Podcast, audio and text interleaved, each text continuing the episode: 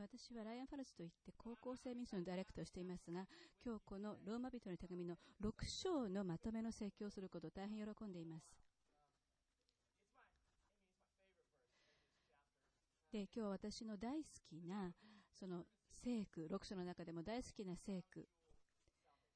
のお話をします。えー、今回のシリーズは、ローマ人の手紙、救いという王冠の宝石というタイトルがついていますけれども、このテーマを、えー、まさしく、えー、表しているローマの6章23節について、えー、今日お話しします。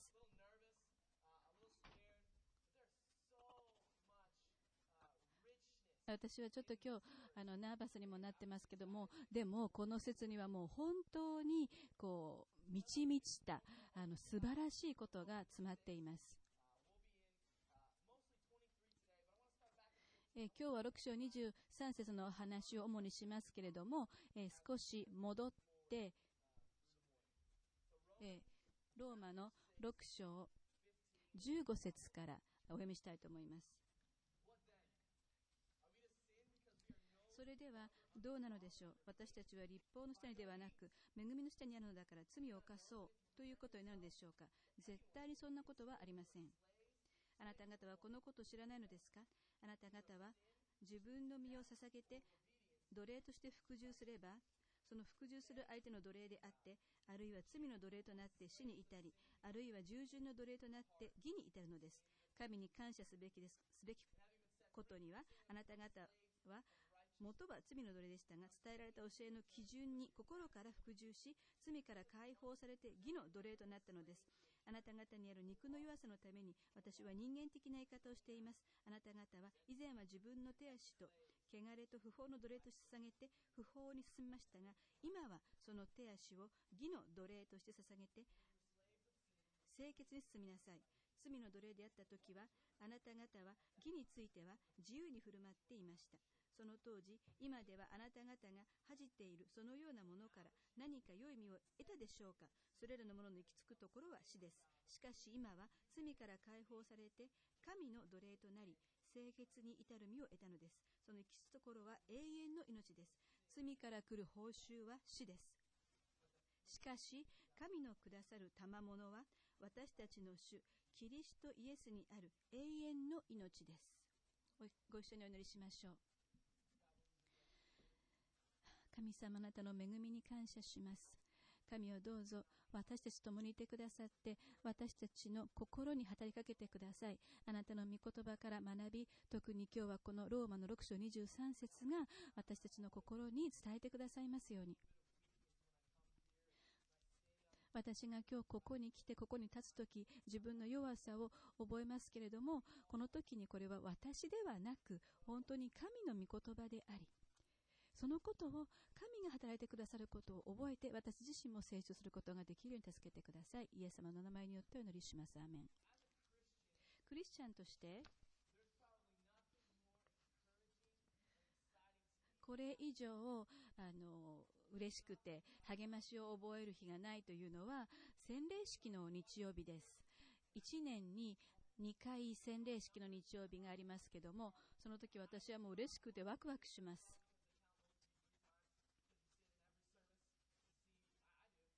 そして私はあの第1、第2、第3礼拝のあの全部にその日は出てあの洗礼を受ける皆さんの証を聞きます。そして本当に大喜びします。私自身は自分がいつ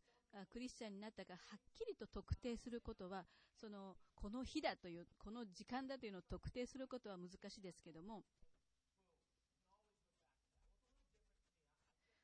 まあ、そのようなことを覚ははっきり分かる人もあのいるかもしれませんが私の場合はそうでありませんでした。私は、えー、ジョーとドナ・ファルツ、えー、という夫婦にの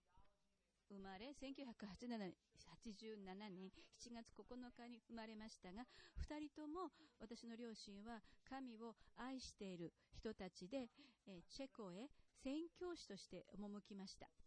ですから私は神を愛する、えー、両親のもとでクリスチャンホームで育ちました。私が15歳の時に、クリスマスの時に、あの、大きな重たいプレゼントの箱を 持ち上げて、で、喜んで開けてみると、そのプレゼントの包みを開けてみると中にあったのは、あの、グルーデンの組織進学という本でした。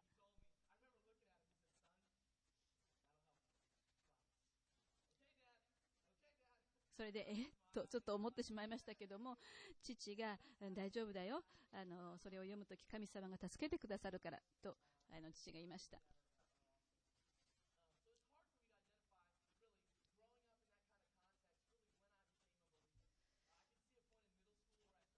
まあ、そんなわけで、この瞬間、クリスチャンになったということを特定することは難しいですけども、私がよく覚えているのは、ある自分が中学生だった時に、あの、すごく神様の御言葉に対して上乾きを求めるようになり、もっとこう、自ら一生懸命読みたいと思うようになりました。そしてあの一生懸命自分から本当に神様の言葉を知りたい読みたいというふうに求めるようになっていきました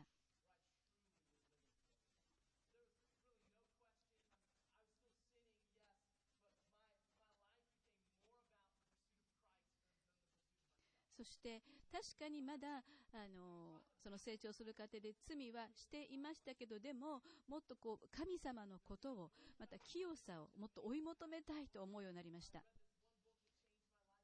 で大学生の時にある本を読んであの心を変えられたんですけども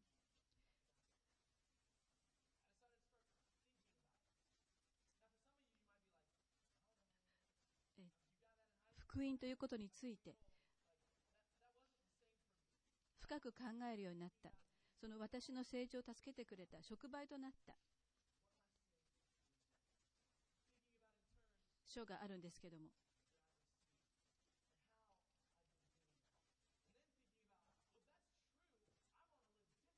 そうだ。私は神によっていただいたその恵みによって私も今までとは違う人生を生きていきたいと思うようになりました。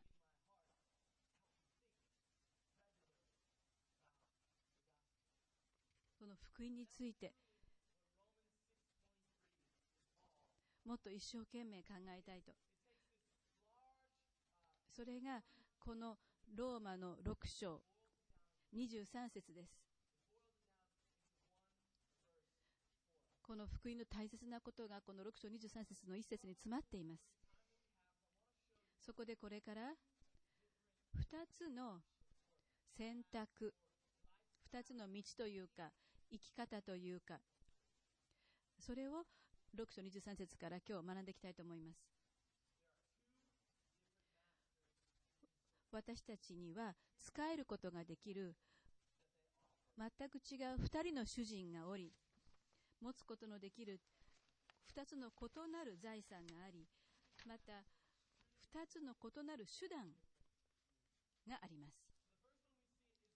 そこでまず最初に、罪があなたの主人であるとき、あなたが正当に稼ぐことのできる財産は死です。23節を見てください。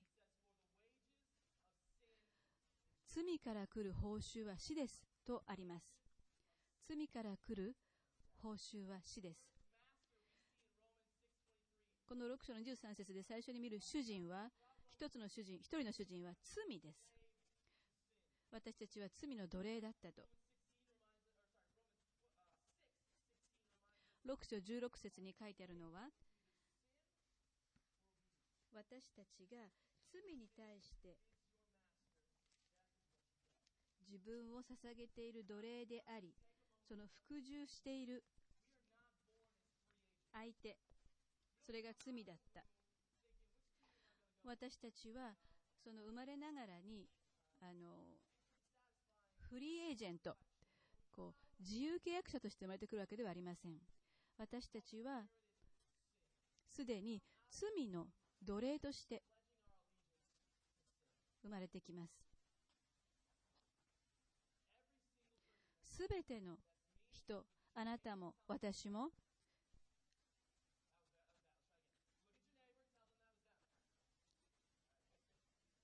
あなたの近所の人も皆、一人一人、すべての人は、このように生まれてきます。罪というのは、単に的を外しているというようなことだけではありません。罪とは、私たちを作ってくださった作り主である神様に対する反逆です。反抗です。神様がこうしろというようなことなんてやりたくない。私は神様に言われたことよりもちょっと自分で違う方法でやってみたい。まあ、それが一番最初のまたアダムの罪でもありました。そして罪あこの一人のあのローマ5章18節にこういうわけでちょうど一つの違反によって全ての人が罪に定められたとあるように、そのアダムの罪によって全ての人が罪となりました。また、エペソの2章1節から、あなた方は自分の罪過と罪との中に死んでいたものであって、その頃はそれらの罪の中にあって、この世の流れに従い、空中の権威を持つ支配者として、今も不従順の子らの中にいて、いる霊に従って歩んでいました。私たちも皆、かつては不従順の子らの中の中にあって、自分の肉の欲の中に生き、肉と心の望むままを行い、他の人と同じように生まれながら、生まれながら見怒りを受けるべき子らでした。ですから私たちは生まれた時から罪の性質を持って罪人として生まれてきます。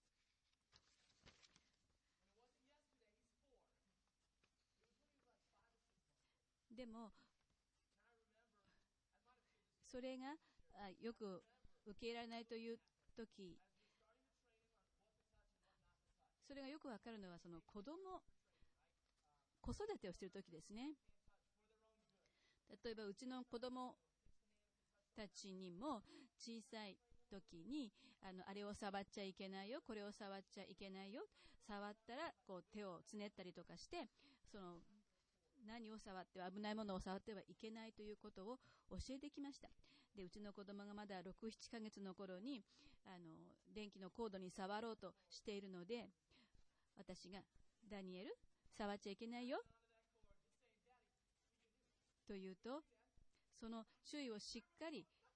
分かって、うちの子供は、にっと笑って、そのコードをしっかり触ったんですよね。そして、ほらパパ別にできるじゃんっていうような顔で私の方を見返しました。それで私は、もうやっぱりこの年でももうかと思いましたけども、そういう私たちは本当に反逆するものなんですね、生まれながらに。私たちは罪の奴隷として生まれてきます。しかし罪は私たちの主人というだけではなく、私たちの大きな敵です。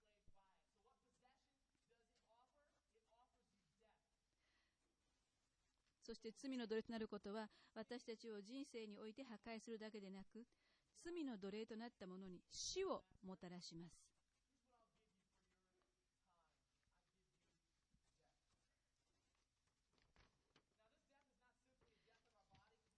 死というのはあの単に体の肉体の死だけではありません。私たちはもちろん皆いつか肉体は滅んで死にますけれどもここで言ってるのは霊的な死です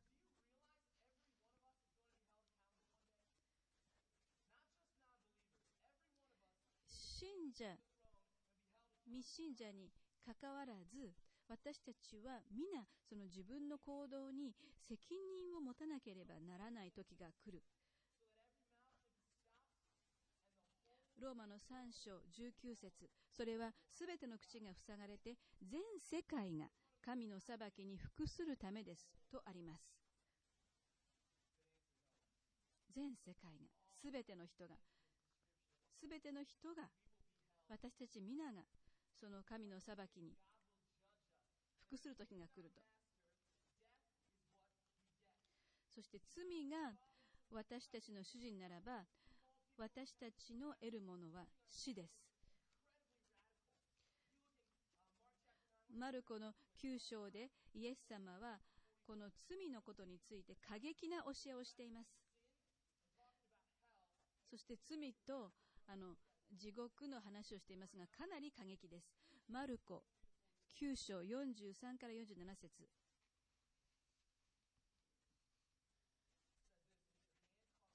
もしあなたの手があなたのつまずきとなるならそれを切り捨てなさい。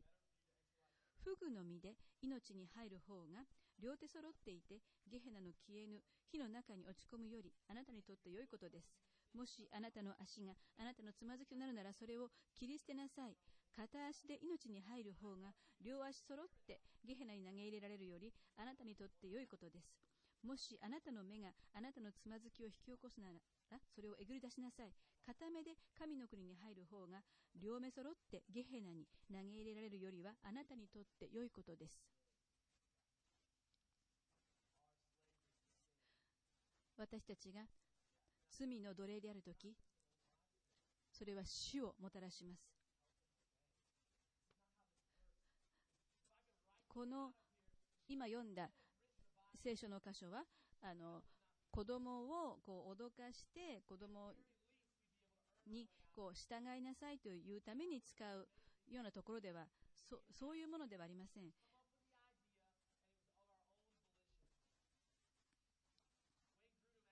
ウェン・グルーデムは地獄を悪者が永遠に意識して刑罰を受ける場所と定義しています。あその私のクリスマスプレゼントにもらった ウィングあのウェイン・グルーデンの組織進学役に立ちましたけどあの永遠にその刑罰を意識して受けなければならない場所と彼は定義しています。命の書に記されてないものは皆この火の池に投げ込まれると黙示録にもあるようにこれはあのリアルな本当に起きることなのです。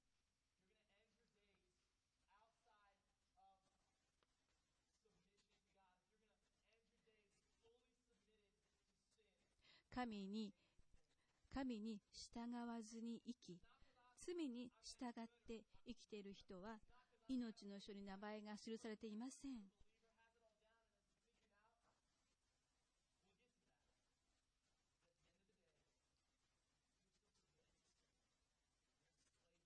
もしあなたが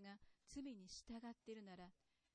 あなたは罪の奴隷であり、あなたのその財産は死となります。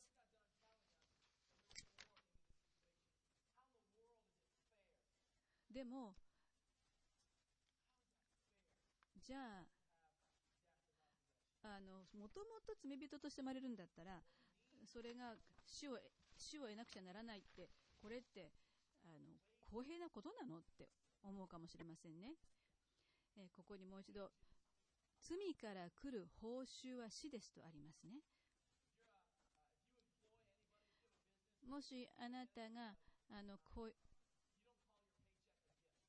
あなたがもしこう、あの、従業員とか働いている人なら、あなたが、あの、その、お給料をもらうとき、あの、それを贈り物とは呼びませんよね。お給料というのは、あの、ただプレゼントとしてもらうものではありませんよね。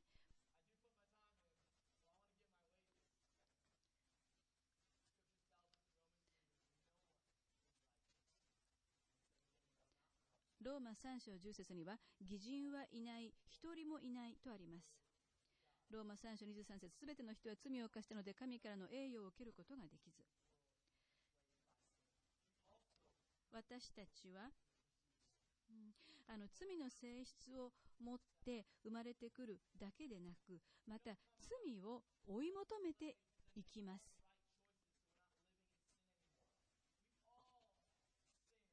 私たちは皆罪を犯します。その自己中心とか傲慢とか恨みの心とか裏許すことができない心とか怠慢また自制が必要なこと。その罪の効果というものをこの世の中のどこでも見ることができます。その罪の結果をどこでも見ることができます。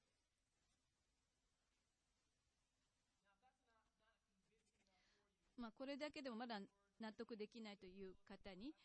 この報酬と訳されているその言葉言語ギリシャ語のこの意味は、働きに対する支払いという意味です。でも、よく使われるのは、その軍軍隊の用語として使われます。これはそれが兵士が働いた分のその働きに見合った報酬を得るという意味です。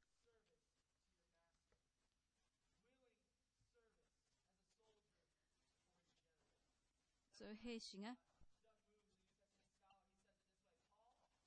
すいません。パウロは罪を司令官が兵士に対して支払うものとして描いています。と、えー、新約聖書の学者であるダグラス・ムーは語っています。説明しています。ですから、私たちが自分で、その、やったこととして、自分で働き、得るもの、それが報酬ですね。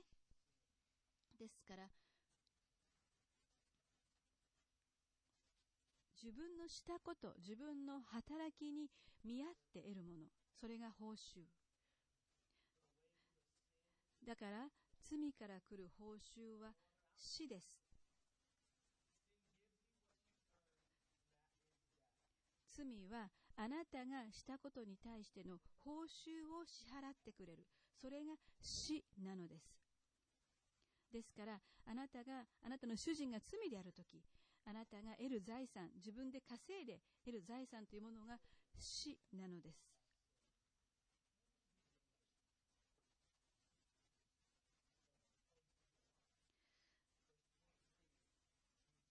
でも、ここで終わりではありません。23節はさらに続いていきます。一つの主人から次の主人へ、別の主人へ。もし神があなたの主人であるとき、あなたが得られる財産というのは、キリストにおいて、無料で、無代価で得ることのできる財産、それは永遠の命です。もう一度23節見てみましょう。しかし、神のくださる賜物は、私たちの主、キリストイエスにある永遠の命です。たとえ私たちが罪を主人として生まれてきても、でも、もっと良い、親切で愛があり、正しく、純潔な、そういう主人がいます。ですから、え、っと、罪という主人を離れて、別の主人を持つことができます。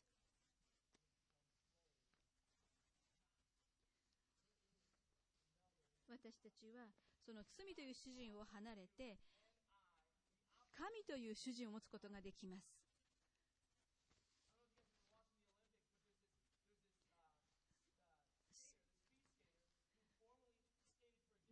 神様は私たちにそのあの市民権を変える機会を与えてくれるだけではありません。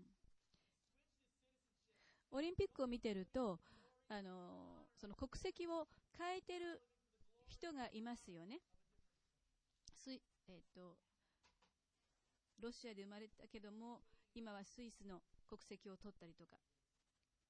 ですから私たちは、その、ま市民権、国籍というものをあの変える機会が与えられています。私たちは神の子として養子として迎えられることができるのです。エペソ2章の19節こういうわけであなた方はもはや他国人でも気流者でもなく今は生徒たちと同じ国民であり神の家族なのですと神様はもっとずっと良い主人です。そして私たちが神の家族になれるようにその機会を与えてくださり、それだけでなく永遠の命を与えてくださいます。それが神様が与えてくださる財産、それは永遠の命です。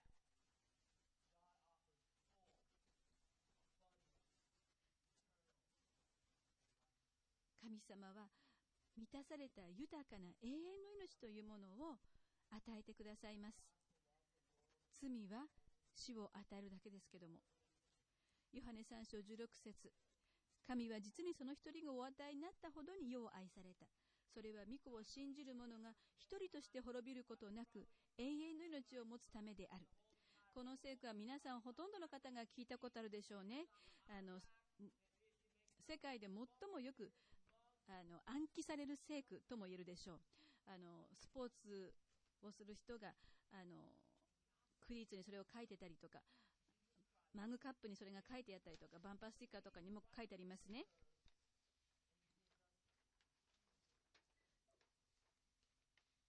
神は私たちに永遠の命を与えてくださる。私たちは元は罪の奴隷であり、神から離れていたものなのに、えー、ジョナサン・エドワーズという人が、まだ18か19歳の頃に、あの、した説教。一番最初の説教で、キリスト者の幸せということについて、彼が説教したんですけども、ジョナサン・エドワーズは3つのポイントを挙げました。キリスト者が幸せな理由には3つあると言って。まず1つ目は、私たちの悪いことは良いことへと変わる。ローマの8章28節2つ目は、私たちの良いことは私たちから決して取り去られることはない。それは救いであると。3つ目、私たちの最高のことはまだ来ていないと。そう私たちがイラついたりするのはこの世の中でこの世の中で最高のものを得ようとするからです。でも聖書を読むと本当の最高のものというのはまだこれから来ると。私たちは永遠に神と過ごす時が来ると書いてあります。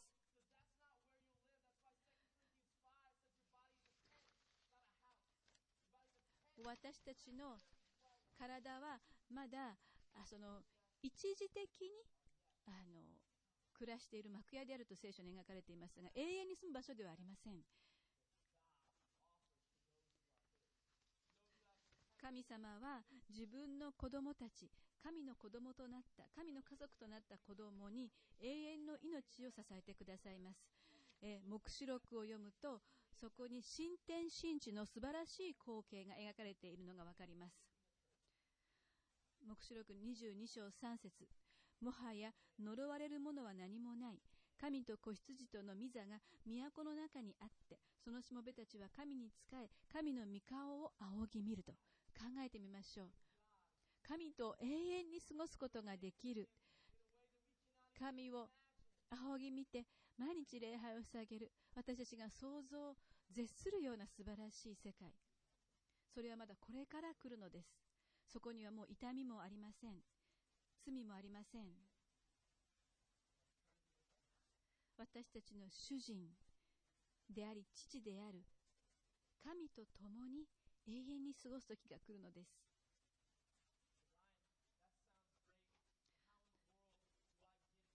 でも、そうすると、ライアン牧師、それはまあ良さそうなことだけど、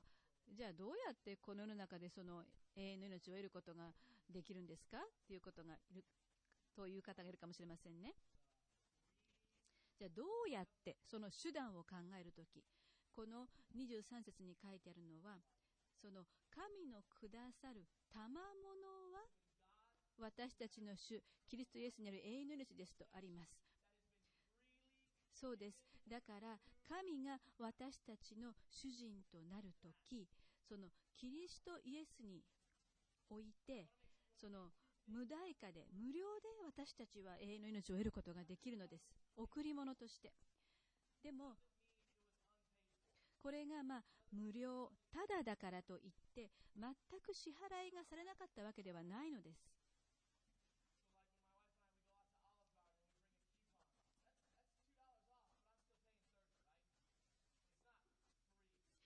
私があの妻と一緒にオリーブガーデンに行ってクーポンを持っていくとき、まあ、2ドル安くなったりしますが、やっぱりまだ30ドルは支払ったりします。私がそのゴルフの練習に行くときに、えー、ゴルフのクラブを借りると、やっぱりそのあの代金を払います。ですから、代金が、代価が誰かによって支払われている。それはイエス・キリストによって支払われているのです。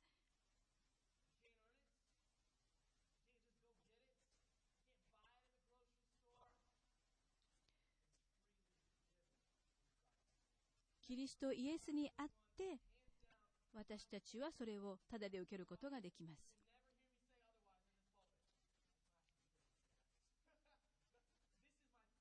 私のもう一つ大好きな聖句第二コリント5章の21節神は罪を知らない方を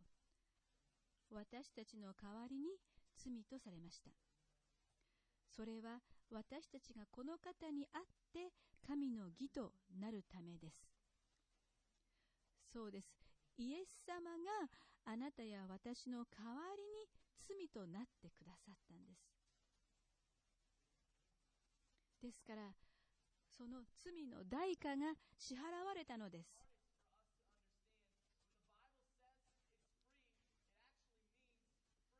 でも確かに聖書があの、ただであるというとき、確かに本当にただです。無料です。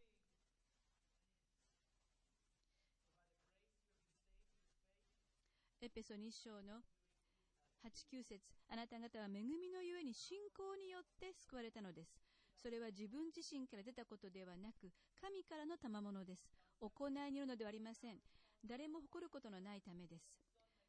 ヨハネ17章1節から3節イエスはこれらのことを話してから目を天に向けて言われた。父よ時が来ました。あなたの子があなたの栄光を表すためにこの栄光を表してください。それは子があなたからいただいたすべてのものに永遠の命を与えるためにあなたはすべての人を支配する権威を子にお与えになったからです。その永遠の命とは彼らが唯一の誠の神でああなたと、あるあなたと、あなたの使わされたイエス・キリストを知ることです。ですからこれは、あなたがあの自分で稼いで得ることができるものではないのです。聖書を全部読んだから得られるというものではないのです。もちろん聖書を読むことはできますけれども、これは私たちの力で働いて稼いで得られるものではないのです。あなたが、主人がまだ罪の場合、あなたにはイエス・キリストが必要です。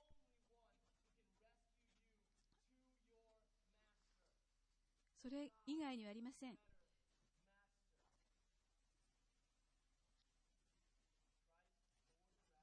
神はずっともっと良い主人です。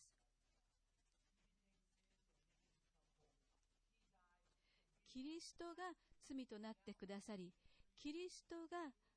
死んでくださって、私たちの罪の代価を払ってくださったので、私たちはそれをする必要がないのです。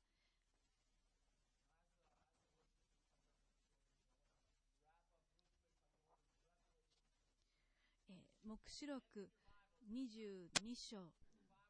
ここを今日、まあ、まとめとして見ていきたいと思います。黙示録22章。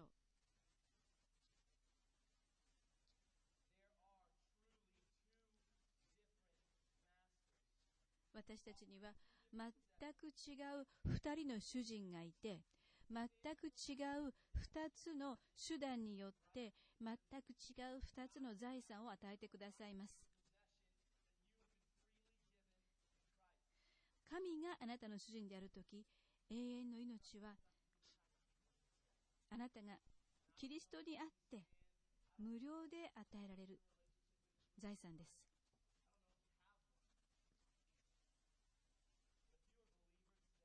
もしあなたがクリスチャンなら喜んでください。私たちは世界で最も喜びに満たされた人であるはずです。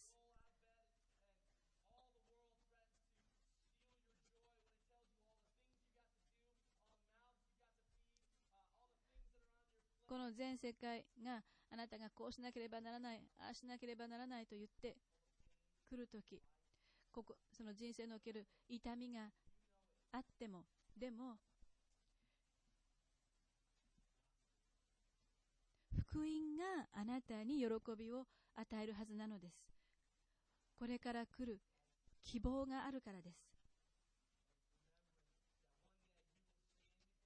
私たちはその時神の前に立ち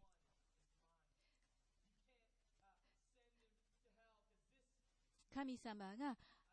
このこのこの人は私のものだから私がこの人のもう代価を払ったから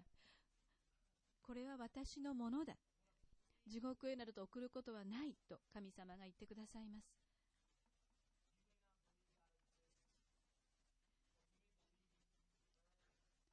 あなたはひょっとしたら神の存在を信じてないかもしれないし、神の救いを信じてないかもしれません。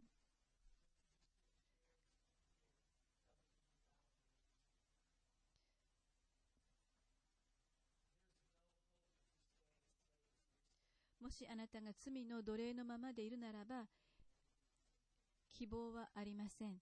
与えられるのは死、その死だけです。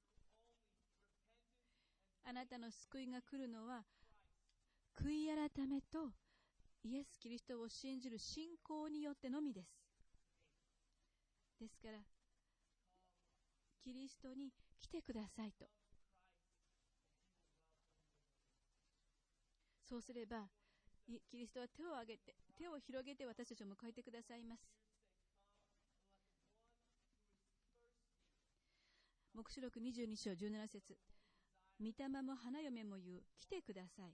これを聞く者は来てくださいと言いなさい。乾く者は来なさい。命の水が欲しい者はそれをただで受けなさい。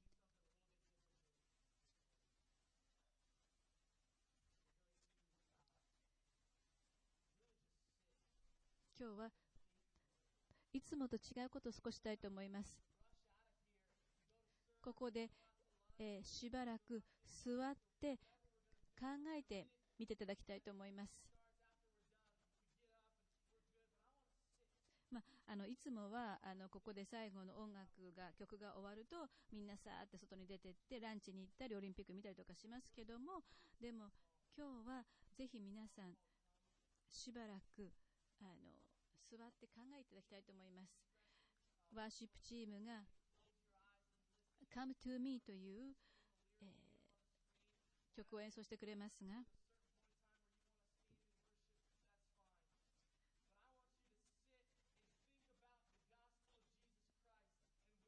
もちろん立ち上がって賛美してくださっても構いませんが、でも、あの、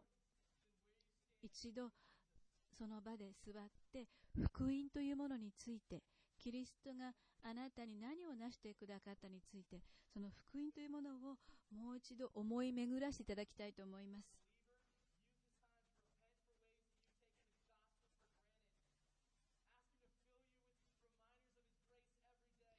そして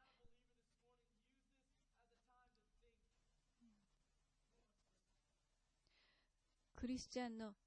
方はあの福音を救いを当たり前のことと思わずにもう一度その意味を喜びを味わっていただきたいしまた